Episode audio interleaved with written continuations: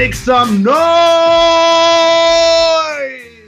Welcome back, bentornati a un'altra puntata di Make Some Noise, il podcast a stelle strisce, il podcast del basket a stelle strisce. Oggi con noi, a parte il nostro ospite fisso, co-conduttore Stefano Bonelli. Ciao Steph, Stephen B, come stai? Ciao Ruben, tutto bene? Ormai Cap invece è scomparso, andiamo avanti senza Cap. L'altro nostro collega Cap, purtroppo dopo il viaggio a Dubai è rimasto, non lo so, scopriremo cosa gli è successo, è sparito. Ti vedo con sullo sfondo, adesso Yukon. ne parliamo, Yukon, il trionfo di Yukon. Ovviamente pompa magna per il nostro ospite che aspettavo da tempo, Simone Sandri della Gazzetta dello Sport. Tu sei già un esperto di podcast perché partecipi anche al podcast di Area 52 con Alessandro Mamoli e Matteo Soragna, oltre che io ti ascolto sempre anche su tutti i convocati. Quindi grazie di essere con noi Simone, come stai? Benissimo, grazie, un piacere molto contenti, siamo molto felici di averti qua, soprattutto per un evento così subito dopo un evento così importante come la Final Four dell'NCAA di cui noi ci siamo occupati, eh, forse uno dei pochi podcast italiani, no vabbè, eh, ci, ci, pregiamo di questo, di questo onore di amare il basket a 360 gradi, magari l'anno prossimo faremo qualche puntata anche sulla, sulla Final Four, sull'NCAA femminile, visto che anche lì c'è tanto da raccontare Insomma, una Final Four che è terminata un po' come tutti si aspettavano. Eh, parto da te, Simone, no? Questa Yukon che eh, ci, si aspettava avesse, ci si aspettava avrebbe vinto il torneo alla fine, che ha avuto una fondamentalmente cavalcata quasi trionfale fino alla fine, a parte forse la partita con Gonzaga che comunque dominata, ma era quella magari che all'inizio poteva dare più dubbi sul risultato finale. Eh, direi che in questo caso si può dire forse più meriti di Yukon, Simone, per i giocatori che, che, che ha mostrato, per, il, per, la solidità che Dan Hurley è riuscito a dare a questa squadra, soprattutto difensivamente, visto i risultati delle altre squadre che non hanno mai segnato più di 65 punti in tutto il torneo, o forse anche la mancanza di vere contender. Simone, cosa, cosa dici? Cosa, qual è la tua idea su questo torneo che ha appena terminato? È sempre, una, quando si parla di torneo in Serie è sempre una combinazione di tutto, perché è, fare finta di, di, di, pensare che l'autostrada che ha preso Yukon, che ha preso San Diego State, che, che, mm-hmm. per, per, il quale eh, abbiamo visto la prima Final Four nella storia senza, ne, senza una testa di serie numero uno, numero due, non sia stato un vantaggio è, è fingere e non toglie nulla certo. al meriti di Yukon perché poi le partite le devi vincere e le devi vincere soundly come ha fatto loro visto che praticamente hanno dominato dalla, dal, dall'inizio alla fine però è vero che questa cosa sicuramente aiuta, eh, il fatto che, che, le sorprese che abbiamo visto soprattutto nei primi due turni, ma anche nelle Sweet 16, hanno fatto sì che alla fine, se guardiamo gli avversari incontrati da Yukon, le nobili sono, le, sono poche. Eh, non toglie nulla al lavoro di, di Dan Early, peraltro mm-hmm. Dan Early è stato un mio compagno di università, io lo conosco abbastanza bene, ah! vederlo, vederlo, vincere, vederlo vincere, eh, veder vincere lui e. Mi hai mandato un prima... messaggino, vi siete scritti, no? Sì, sì, sì, vedere ah! vincere lui prima di, di, di, Bobby anche è una cosa che è abbastanza simpatica, certo. eh, viene, da, viene da una famiglia storica del basket del New Jersey, eh, il, il, papà Bobby certo. Hurley è il più, più, grande forse allenatore della storia delle high school negli Stati Uniti, eh, suo, suo, fratello è stato un, secondo me un giocatore straordinario, è stato molto sfortunato nell'NBA perché un incidente d'auto gli ha fatto cambiare la sua trajectory della sua carriera.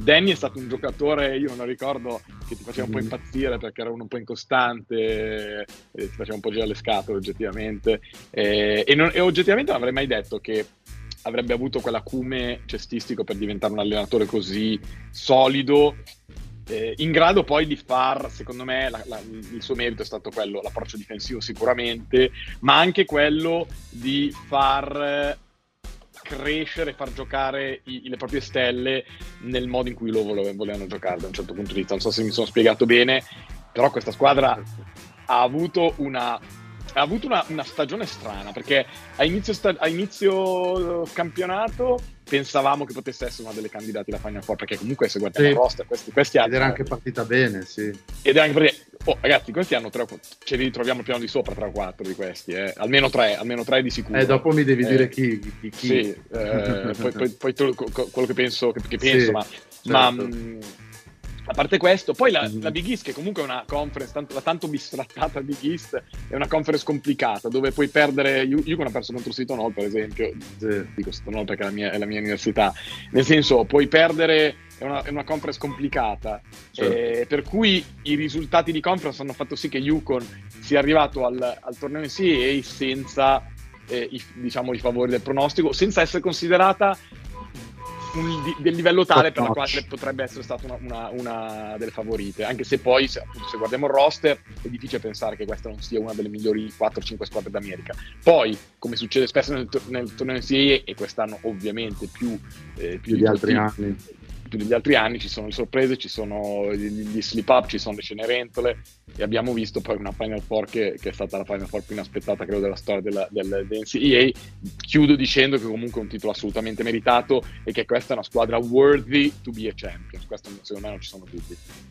Assolutamente, eh, come hai detto tu, ci sono giocatori che forse all'inizio appunto per esempio a me viene in mente la coppia di lunghi Sanogo e Klingan, anche se Klingan deve ancora farsi, come giocatore, ma eh, Sanogo mi sembra già pronto per il salto in, in su, così come eh, Jordan Hawkins tra gli altri. Eh, Steph, le tue idee su questa finale, sulla, sulla Final Four? Eh, che non qualche... ci avevamo preso niente noi. No, noi abbiamo... no, in realtà... Ma tra l'altro il 2%, se non sbaglio l'1,94% ho letto ieri dai, dai bracketisti, hanno beccato la Final Four, quindi proprio era una missione quasi impossible. Vabbè, io avevo detto che simpatizzavo un po' per Miami e speravo il derby tutto Flor- della Florida in finale. Però alla fine Yukon l'avevano detto, la squadra quella un pochino più blasonata, con più sangue reale fra quelle rimaste. Mm-hmm. E questo per me, per si è visto comunque inciso, ha dominato anche la finale, una delle finali più dominate comunque degli ultimi anni. Ho letto un po' di critiche magari un po' su queste Final Four non troppo divertenti però per me è stato un, un, torneo comunque pieno di sorprese, quindi estremamente divertente, con tante sorprese.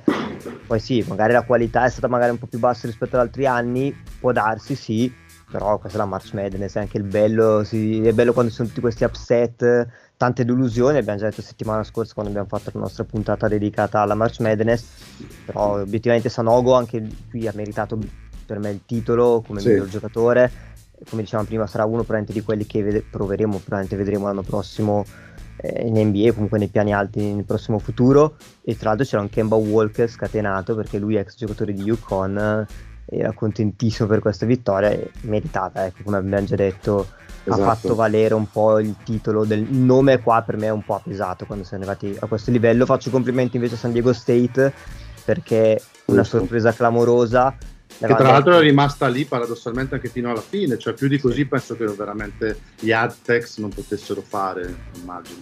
No, avevamo detto sarebbe stato l'upset degli upset per concludere questa March Madness degli upset, la vittoria di San Diego invece del San Diego State non è arrivata, però già averli visti in finale è stato secondo me un qualcosa di clamoroso per il percorso che hanno fatto, ma tutte e quattro veramente hanno fatto un percorso incredibile, sicuramente le altre tre, quelle che non hanno vinto, forse ancora più sorprendente proprio per il fatto che non hanno il nome di Yukon comunque sulla maglietta e hanno eliminato squadre molto più sì. accreditate nei turni precedenti, però io devo dire nel complesso una March Madness secondo me è divertente, se devo dare un voto da 1 a 10 do comunque un 7,5-8 perché è stata per me divertente onestamente soprattutto per tutti gli upset che ci sono stati. Esatto. Perché, non ce lo si ricorda una cosa così. Eh, tu chi avevi dato, scusa Simone se posso chiederti, avevi fatto il tuo bracket? Certo. E chi, e chi avevi dato, sono curioso.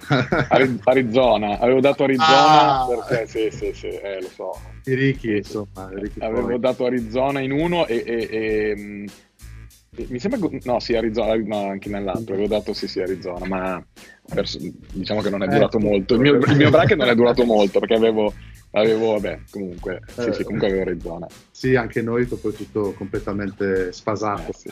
poi dopo che ha vinto la Pac-10 Arizona mi ha fatto mm-hmm. mi ha sempre fatto questa sì. impressione che potesse essere la squadra che aveva la marcia per, che poteva cambiare la marcia poi ha vinto, quando ha vinto la Pac-10 sembrava la squadra che potesse giocare che nei momenti, nei momenti importanti potesse essere affidabile invece poi io visto che, non era così però io, io, eh, io cioè avevo no, vai vai no, no, di, no, no di, però non sono, dicevo, non sono solo che, che ha sbagliato completamente. Vabbè, no, direi che non sei solo. No.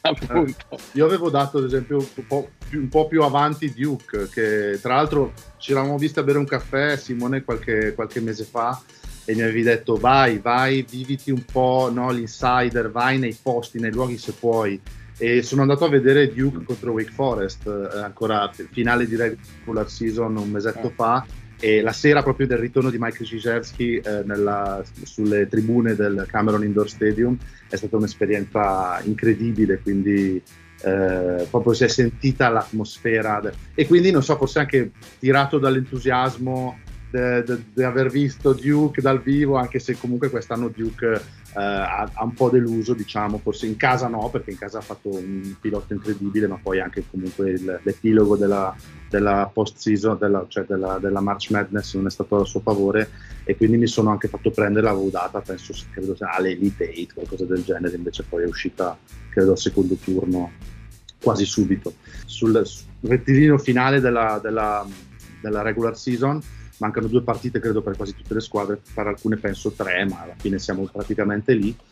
Eh, io vorrei andare subito a gamba tesa, visto che tu sei un nettologo, almeno nella mia, nella mia, nella mia visione tu sei un nettologo. Non è così, ma non so perché ho questa, ho questa nomea, da qualche, da qualche, anno, ma non è così, però ok. Non è così, vabbè, allora dopo ci dici che cosa ologo sei, però...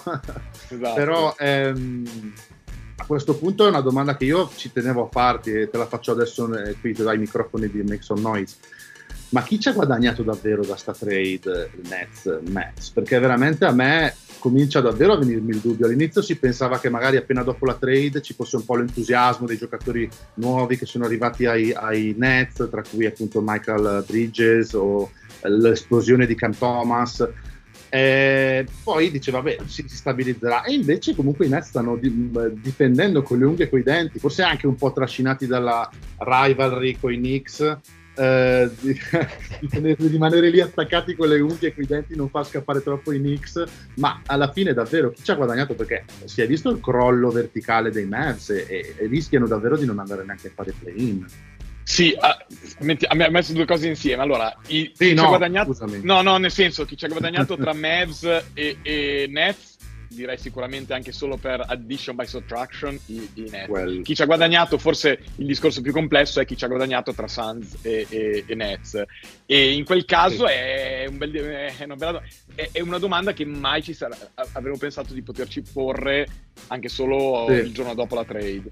Eh, allora, un, se tu porti a casa Kevin Durant hai sempre guadagnato. Kevin Durant è, il, il matchup più difficile dell'NBA, è comunque ancora in questo momento secondo me il giocatore più devastante dell'NBA, è quello che offensivamente è in assoluto il giocatore più marcabile dell'NBA. Se tu aggiungi Kevin Durant a una squadra, diciamo, potenzialmente di vertice, di colpo questa diventa contender e secondo me anche favorita per vincere, così come sono, sono i Suns, con tutti poi i problemi che possono avere.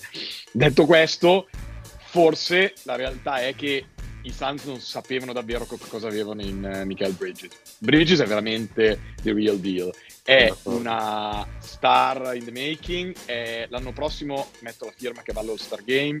Eh, e par- paradossalmente questa squadra, la chimica che ha trovato questa squadra post trade è, è, sorprendente. Questa è veramente una, be- una squadra potenzialmente veramente forte. Il paro dei Nets. Sì. No, ma, ma, pensiamo se ci fosse, se in questa squadra ci fosse un qualcosa di simile a Ben Simmons. Eh, e questa sarebbe una squadra, non dico una contender, ma già oggi sarebbe una squadra da prendere con le molle nelle, nei playoff.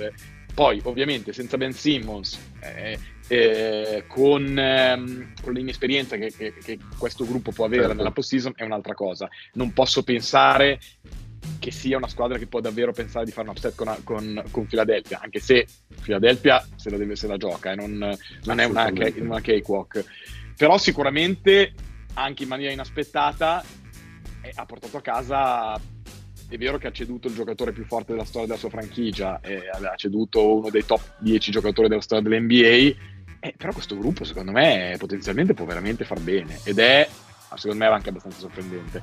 Devo, chiudo dicendo credo che neanche Sean Marks si, si poteva immaginare sì, che, che, che Johnson e soprattutto Bridges ovviamente potessero essere questi tu, Steve, tu, Steve, avevi qualcosa da dire anche su Simon, se non, se non sbaglio. No, no? io. Perché l'ha citato sì, Simone.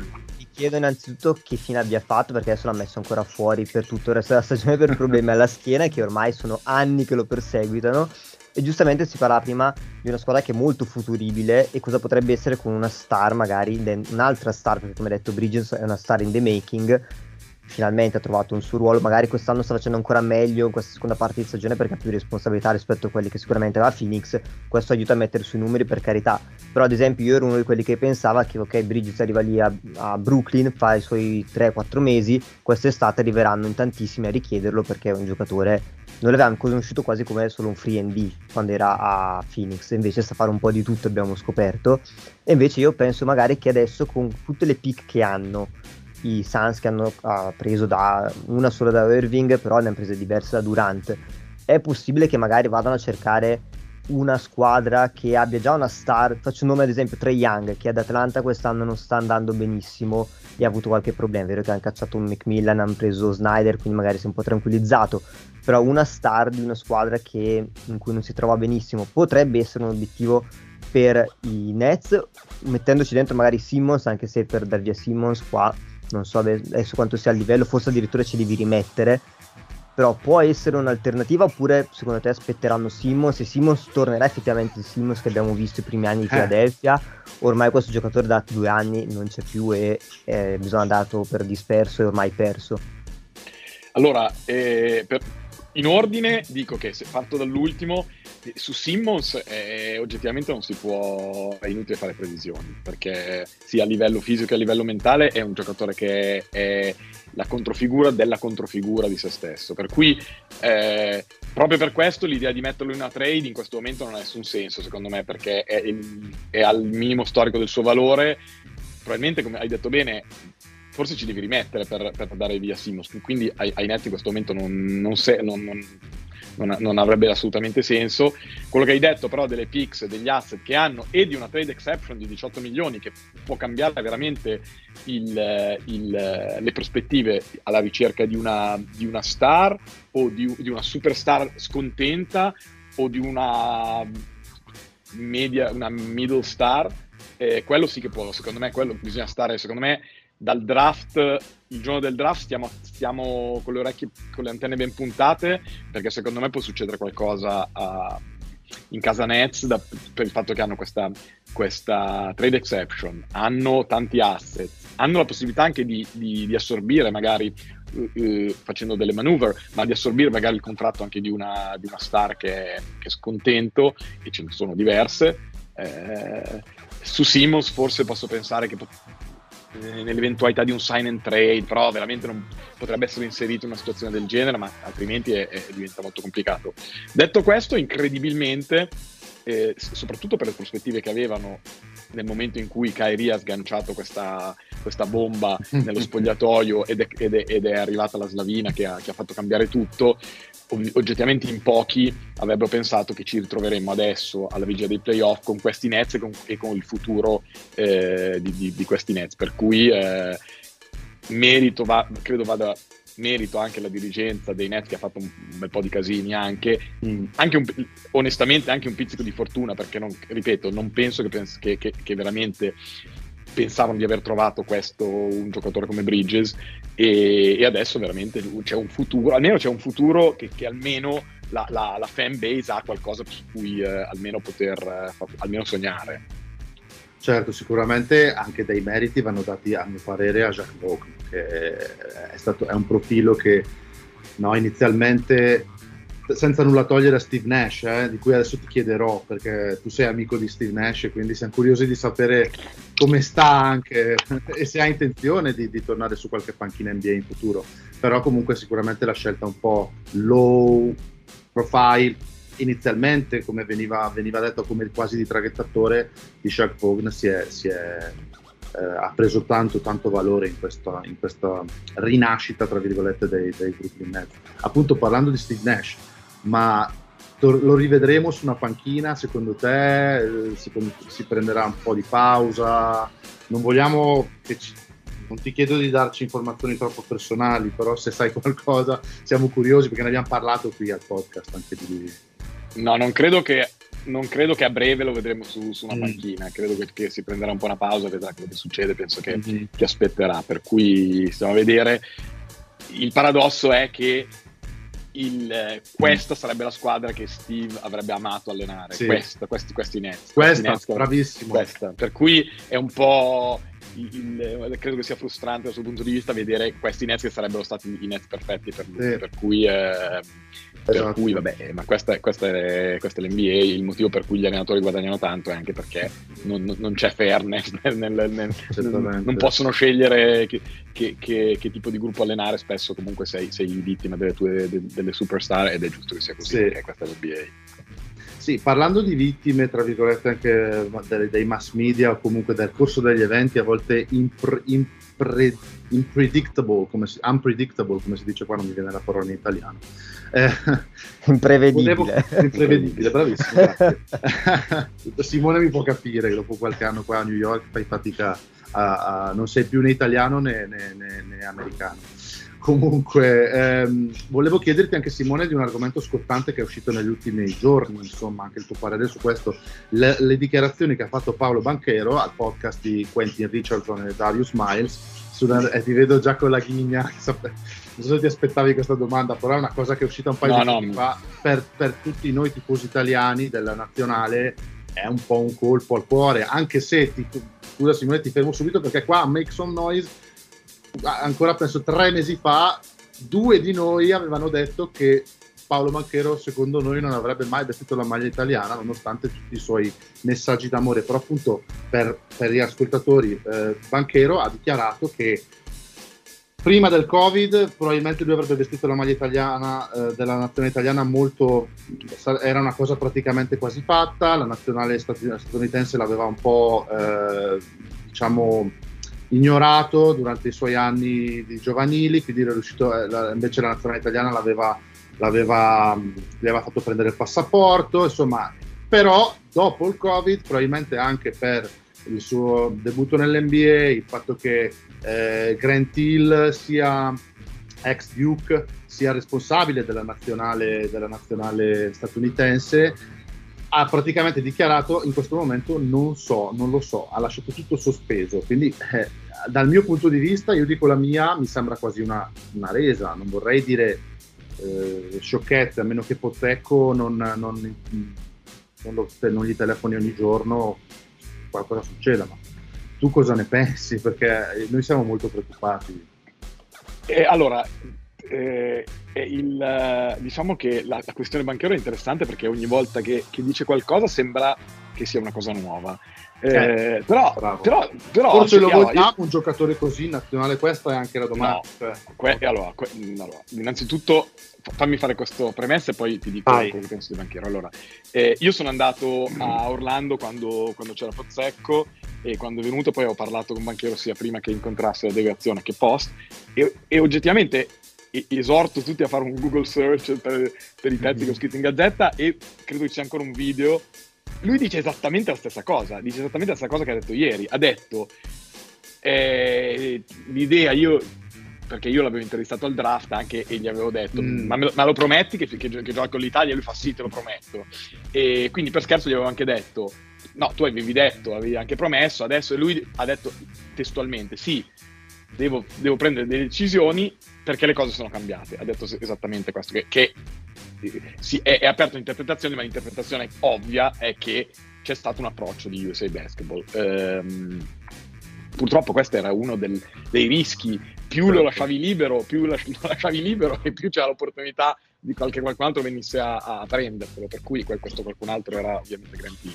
Eh, se, sarebbe potuto risolvere tutto se avesse giocato le Olimpiadi, se ci fosse stato ovviamente senza probabilmente il Covid, avevo esatto. fatto un amichevole, qualcosa, però questo è... è... Adesso la, il principio è, è una decisione che dovrà prendere, queste parole che dice adesso non lasciano tanto ben eh, sperare, è anche vero che se gli credevamo quando diceva ah, sicuramente eh, giocherò in Italia, adesso gli crediamo quando dice non so, adesso vediamo, cioè praticamente finché non decide non, ehm, è, è, inutile farsi, secondo me, 3.000 idee su quello, su quello, che potrà fare. Ci sta a poter essere pessimisti perché ovviamente dire una roba così, se, se veramente la sua intenzione fosse quella di, di, eh, di, di, giocare con noi, probabilmente una cosa così non la direbbe. Direbbe, vediamo, sì. Eh, però eh, è anche vero che se vogliamo invece guardare l'altro lato della medaglia, Banchero in teoria non dovrebbe essere così, tra virgolette, italianizzato di come lo è sui social la bandiera italiana, aveva fatto quel, quel video famoso in cui c'è il passaporto. Sì. Cioè, proprio l'idea, secondo me, no, secondo me, questo lo so per certo, sì. quando gli è stato proposto questo cammino verso la nazionale, è stato coinvolto il suo entourage l'idea era quella a 360 gradi della sua, della, della sua, importanza del suo marchio, del suo brand a livello globale. Per cui c'era proprio un percorso, non era solo l'idea giochi in nazionale perché mi farà bene, probabilmente mi farà crescere di più a livello, a livello cestistico, ma era proprio credo, un percorso anche di brand. O questo discorso si è fermato oppure questo discorso continua, per cui secondo me è questo che dobbiamo capire se Banchero, la domanda che, mi, hai anche fatto è se Banchero serve alla nazionale, Beh, direi che no, ma non tecnicamente, Simone. No, no, ma anche non tecnicamente. Secondo me l'idea di, di un che un giocatore così possa scegliere di giocare per l'Italia è un bellissimo, un bellissimo messaggio per Geniale. il movimento, per, per, l'interesse che comunque eh, hanno i mondiali, che non, non, sono le Olimpiadi, un'altra cosa a livello comunque globale anche per quanto riguarda certo. i giocatori NBA. Eh, Orlando è una squadra trazione europea, uno dei migliori giocatori europei del, degli, degli, ultimi europei è il suo, suo compagno di squadra, eh, Franz Wagner sì. ovviamente, che eh, gli avevo parlato anch'io, gli ha su, sicuramente detto quanto sia, sia, sia stimolante giocare per, per, eh, per, per, una nazionale anche europea. È ovvio che lui in questo momento deve decidere, un, deve fare un, un, discorso che è più grande di lui, perché comunque, che, ripeto, non è solo il discorso cestistico, ma anche probabilmente il discorso del suo brand. Per cui vediamo, aspettiamo. Domani, peraltro lo vedo perché domani è New York, per cui eh, vediamo, vediamo, vediamo se... Un, no, non dirà nulla, lo so, già, lo, so già, lo so già perché dirà esattamente, ovviamente dirà, dirà, esattamente la stessa cosa, dirà aspetto, aspetterò la off-season, come è giusto che sia, e, e aspettiamo aspettiamo fiduciosi, ma tu non sei tanto fiducioso, Steph? No, io avevo detto, ero l'unico dei tre che aveva detto che secondo me avrebbe sì. giocato per la nazionale italiana, avrebbe scelto, Ottimista. ma per tutto quello che ha detto Simone, perché comunque nelle sue dichiarazioni ha sempre detto devo ancora decidere, eh, avevo già un discorso aperto con l'Italia, poi causa Covid non sono riuscito ad andare, qualche volta aggiunge, ogni volta aggiunge magari quel, qualcosina in più, come questa volta è cambiato tutto, adesso è cambiato tutto, chiaramente è arrivata Team USA, l'altra volta aveva detto ho seguito comunque l'europeo, il mio progetto poi è quello di dare una mano a entrare nella squadra in punta di piedi, non essere quello che arriva e vuole sistemare tutto, hanno già dei giocatori forti, chiaramente adesso si sapeva che quell'anno da rookie che sta avendo, che è eccezionale, vincerà Rookie of the Year, le attenzioni di Team USA sarebbero arrivate. Io ho sempre detto anche che secondo me non sarebbe, arrivato, non sarebbe venuto al mondiale, ma non per una sua volontà, per una volontà più che altro anche dei Magic che non avrebbero nessun motivo di far fare, dopo la buonissima stagione che hanno fatto, di dire a Banchero ok, invece che fare tre mesi di, dove ti puoi allenare di off season per tornare al secondo anno che sappiamo è molto complicato, lo stiamo vedendo tra tutti i rookie dell'anno scorso che il secondo anno è stato più complicato praticamente per tutti, non avrebbe secondo me avuto senso fa- mandarla a fare un, un, mondiale Fili- nelle Filippine o in Giappone, che il Giappone sì è un nucleo importante per il basket, le Filippine Pure. amano il basket, ma non tanto globale come potrebbe essere magari un mondiale per dire in Europa o in un'altra, mm. un'altra località. Quindi io ho un po' quel dubbio lì, ero magari più sulle Olimpiadi 2024, dove però bisogna sempre qualificarsi, perché noi adesso ci siamo qualificati una ah, volta, sempre, sembra sempre. che ci si vada sempre, però se non ci qualificavano alle Olimpiadi da 18 anni, una roba del genere, quindi non è proprio però. facile qualificarsi. A questo punto io dopo queste dichiarazioni sono un pochino meno ottimista chiaro che sempre la bandierina lì dell'Italia sui social, quello che aveva detto Simone prima del draft, la, ban- la, foto dopo il draft con la bandiera italiana. Stona un sperava, po'. adesso chiaramente con queste dichiarazioni un po' più di pessimismo c'è, ci si viene a chiedere quanto abbia avuto successo magari anche la delegazione italiana che è andata con Petrucci e, e Pozzecco, sono domande che fa- ci faremo in caso si guarderà altrove perché ci sono comunque tanti altri giocatori interessanti che potrebbero anche essere in ah, caso certo. chiamati al suo posto. Però è chiaro che uno come banchero lo si vorrebbe sempre anche lui giustamente vedere il discorso brand perché l'avevamo affrontato anche questo noi avevo detto che in Italia un, un brand Nike un Jordan Nike come banchero con simbolo banchero in Italia lo puoi mettere su qualsiasi scarpa che vendi su qualsiasi brand di quella, di quella stessa azienda.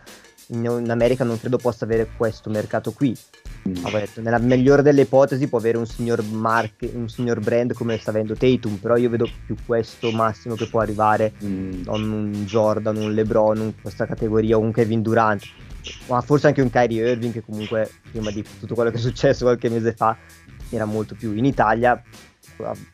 Vediamo il Gallinari quanto ha fatto, potrebbe essere ancora più di Gallinari visto che siamo anche più con le nuove tecnologie e tutto quanto che c'è adesso, siamo un mondo ancora più avanzato, quindi certo. fa la sua scelta. Io ci spero sempre, altrimenti vi devo una cena, pesce, carne, non ricordo cosa avete sì, scelto. Sì, ci devi una cena. Pagherò sì. la mia scommessa. Pesce, pesce che costa di più. Ecco, fantastico. Va bene.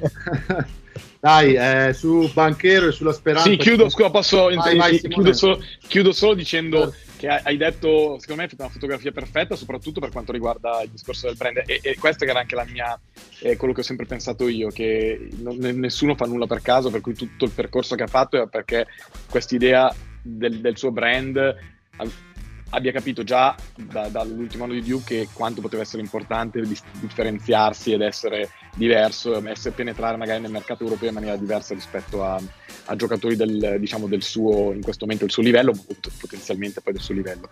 Sulla cosa che non sono tanto d'accordo è sul discorso dei, invece dei Magic. Invece secondo me i Magic vedono allora, tutte le squadre NBA se potessero eh, non, manderebbero nessuno. Però i Magic hanno secondo me un approccio abbastanza moderno al basket internazionale eh, e secondo me non vedono l'idea di farlo crescere cioè fare, fare i mondiali fare, fare una, partite importanti. Quest'anno non è ne ha giocato tantissime di partite importanti. Secondo me non lo vedono come una cosa eh, con, troppo negativa. È ovvio che per, per, per, principio chi paga lo stipendio a un giocatore NBA non vorrebbe che giocasse neanche le partite d'estate nelle palestre che sono più competitive a volte. De...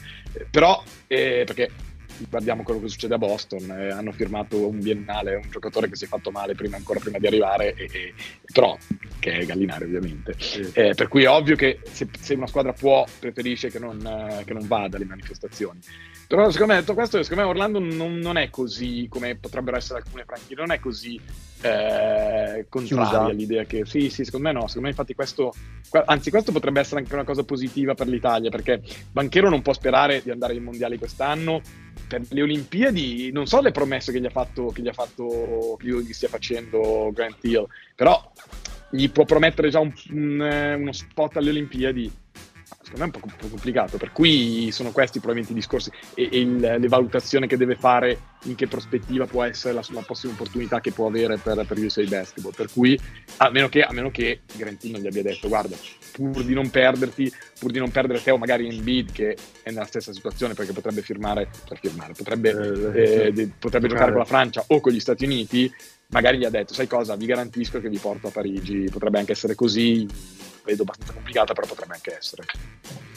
Beh, direi che staremo a vedere, insomma, una telenovela che si trascina da troppo tempo, io credo, quindi speriamo davvero che durante, chi lo sa, quest'estate arrivi a una fine, in senso positivo per noi o anche in senso negativo, almeno ci leviamo dalle scatole questo argomento spinoso.